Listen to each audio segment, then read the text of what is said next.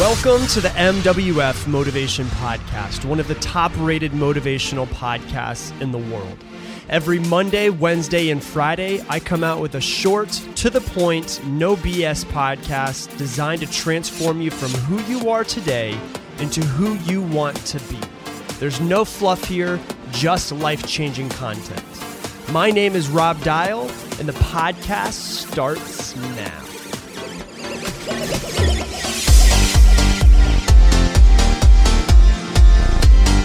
Welcome to today's episode. If you have not yet done so, please hit that subscribe button so that you never miss another episode. Uh, today, what I'm going to be talking about is something kind of interesting. It's about going back and reliving your memories. So, I've had a few conversations with a few different coaching clients, um, some of my one on one coaching clients in the past few weeks. And um, I had one conversation specifically, and I got the permission from her to talk about this. I won't tell you her name, but I got permission to at least tell you about this story. Okay. And one thing that is very, very important for us is to go back and relive memories that we had when we were children. Because here's the thing a lot of times we don't realize that we're still carrying emotional residue with us from something that happened earlier in our childhood. So maybe it was our parents said something or our brother or sister said something or we got into a fight and lost and everybody got to see it or somebody broke up with us or you know maybe it was just one event one little tiny thing that happened when you were a kid but it actually made a huge huge difference in your life the way it is today. And you won't ever 100% get past it unless you go back and relive it through the eyes that you have now, your mature eyes. And so I'll give you a couple of examples. And, and the, the main example I'll give you is this I have a coaching client, and she was talking about how um, in my group coaching, I have a, uh, a, a few video lessons on the psychology of money, how to fix, how to make more money, how to attract more, how to save more, how to budget. But more than anything else, just the psychology of money, because you will not make money if your psychology of with money is screwed up. That's the important thing to learn. And the reason why I have, I think, five or six videos just on the psychology of coaching in my group coaching I'm sorry, the psychology of money in my group coaching is because it is this important. And in one of the videos, I talk about, you know, your very first paycheck and how your very first paycheck, you, you know, it's amazing for most people. And it's, it just, you feel so grown up finally to be able to get your first paycheck on your own. And, um, and it's usually a positive memory. And so she brings it up and says, actually, with my first quote unquote paycheck, my first real relationship with making money, uh, what actually happened was uh, it was a very terrible thing. What happened was when I was a kid, I was about six or seven years old.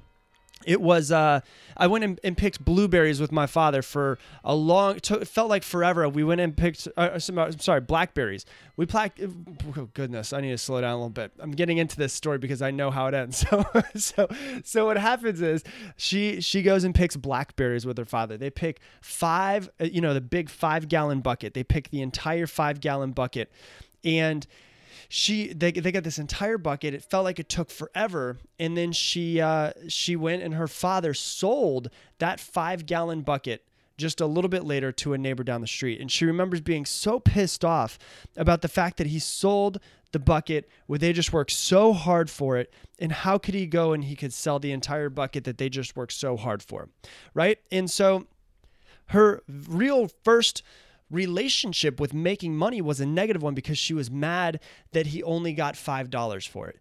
And then he said to her, Well, how much do you think I should have gotten? And she said, Well, you should have gotten at least 10. And so what happened was she's had this relationship with money, a bad relationship with money ever since that happened. So, you know, 24, 25 years, however long it's been, she's had a bad relationship with money. And it, it seems like a little teeny tiny thing, right? But it could be this tiny little bit of emotional residue that's just been building up and building up and building up for 20 or 25 or 30 years or however long it's been that these tiny little things have been going through your head. This emotional residue has been building up. And so she still had emotion attached to it. You could tell by her voice she had emotion attached to it. And so I said to her, "Okay, so what year do you think this was?" And she said, "I was it was about 1991." And I said, "Okay, and so you how long do you realistically think it took you to pick all of these blackberries?" She's like, "It felt like forever, but maybe it was about an hour." I said, "Okay."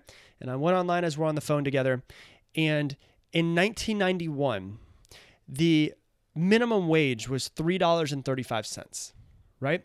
She only worked an hour at six or seven years old and made $5, right?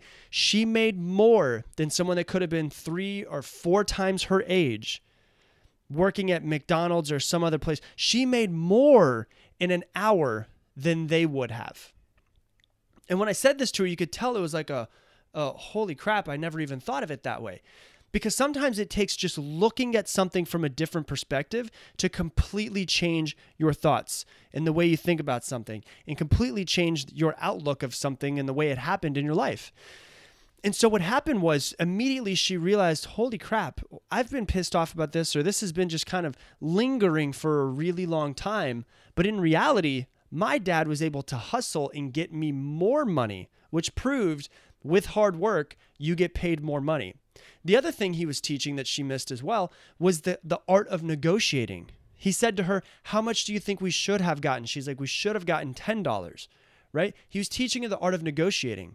And so she's had this emotional baggage, this emotional pain just with money, and it's been holding her back in some sort of sense from making more money or from attracting more or from saving more. Uh, because, you know, sometimes we can make a lot of money, but if we have a bad relationship with it, we get rid of it. We we spend it. We can't save. We're not good at saving. We're not good at budgeting. None of those things because we have this bad relationship with money and we want to try to subconsciously get rid of it because of how much negative is associated with that from something that happened in our past. And so to go back and relive this memory from her more mature self 25 years later down the road, she's able to look at it and go, "Wow, that could have really, you know, that could have really messed me up in my mindset with money. Now she can go back and relive those certain things. And so, what I want to ask you is this What memories do you need to go back and relive? What memories do you need to go back and pull positivity from? Or what memories do you need to go back and realize that was actually a big turning point in my life and put positivity and make it a learning lesson from that one thing? What do you need to go back and relive? Here's the thing I get it. There's a lot of people out there who are listening that have had some painful, painful experiences. Me too. But guess what? If something happened to you that was terrible when you were seven years old, and you don't go back and relive it now. I'm 31 now, right? If something happened to me when I was that was terrible when I was 7 years old, and I don't go back and relive it right now, I will forever be living and remembering that one event as a 7-year-old with my limited brain at that time, with my limited knowledge, with my limited knowledge of self help and all of these things and the way the world works, I will forever, if I don't go back, even if it's super painful, if I don't go back and relive it, I will forever be reliving that and thinking about it my entire life as a seven year old. Wouldn't you much rather go back? As a me now, I can go back and look at something as a 31 year old that has 24 more years of life experience and relive something. So it can be hard, it can be painful, it can feel like you're reopening a wound, but it's kind of like you're reopening a wound to actually bandage it up the correct way this time. Think about that for a second. Sometimes we have emotional scars, we have wounds, and we don't want to go and reopen them. But sometimes you need to go back and you need to rebandage it. You need to repair it the correct way now that you're older. And so if you're listening to my voice, when we get done with this, don't listen to the podcast and just turn it off. Turn it off and then think about it. Think about what do I need to relive? What do I need to go back? What do I need to journal about? If there's something painful that happened to you in your past, can you journal about it and figure out what emotions you're attaching to it and what emotions you should attach to it? Or how that could have actually been a life lesson or what good came from it? Even if it's the worst possible thing that could have happened to you, what good could have come from it?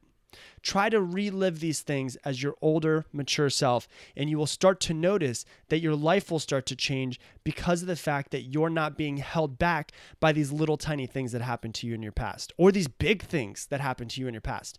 That's how you start changing into the person that you want to become. So if you like this episode, please share it with someone that you know, someone that you love. We're trying to get this podcast to grow. We're trying to get every single person in the world to listen to us. And not because of the fact that we want to you know, toot our own horns and say, hey, look, X amount of millions of downloads. It's because of the fact that I truly believe that every person should hear this stuff and should know this stuff. And I think that if you share it it would be amazing. So please share this with someone that you know, someone that you love. And uh, I'm going to leave you the same way I leave you every single episode. Make it your mission to make somebody else's day better. I absolutely appreciate you, and I hope that you have an amazing day. Well, that's it for today's podcast. If you want the show notes for this episode, they can be found at mwfmotivation.com. Also, if you liked this episode, please spread the love and share it with a friend because it's our mission to help as many people as we can. And to keep in touch, you can follow us on Instagram and Facebook. Both handles are at MWF Motivation with no spaces. Now you know what time it is. So go out and make your dreams a reality.